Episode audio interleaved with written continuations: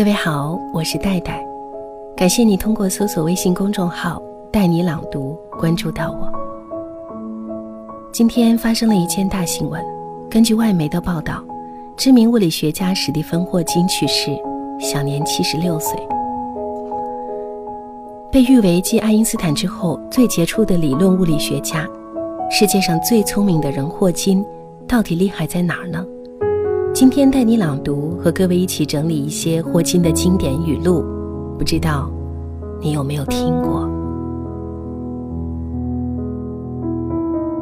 爱因斯坦错了，他说：“上帝不玩骰子。”对黑洞的研究表明，上帝不光玩骰子，甚至有时候他会把我们弄糊涂，因为他把他们丢到了看不见的地方。我注意到，即使是那些声称一切都是命中注定的，而且我们无力改变的人，在过马路时都会左右看。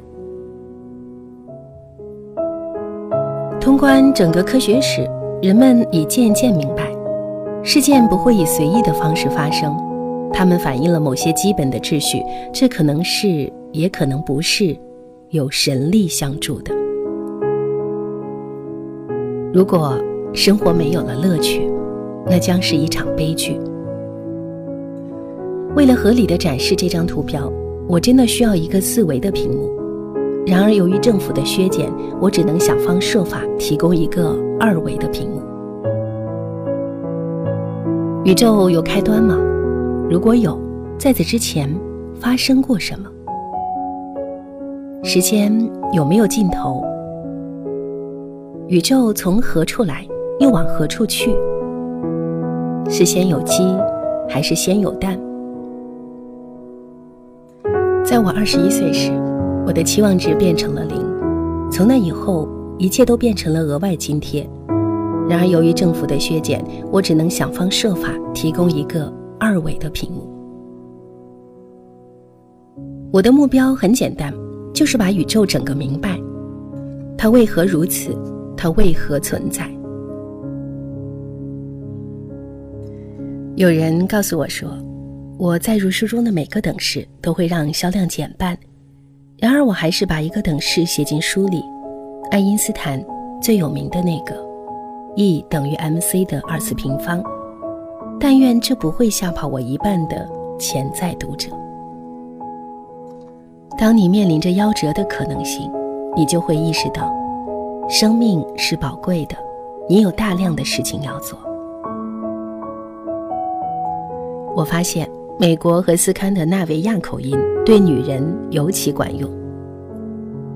活着就有希望。永恒是很长的时间，特别是对尽头而言。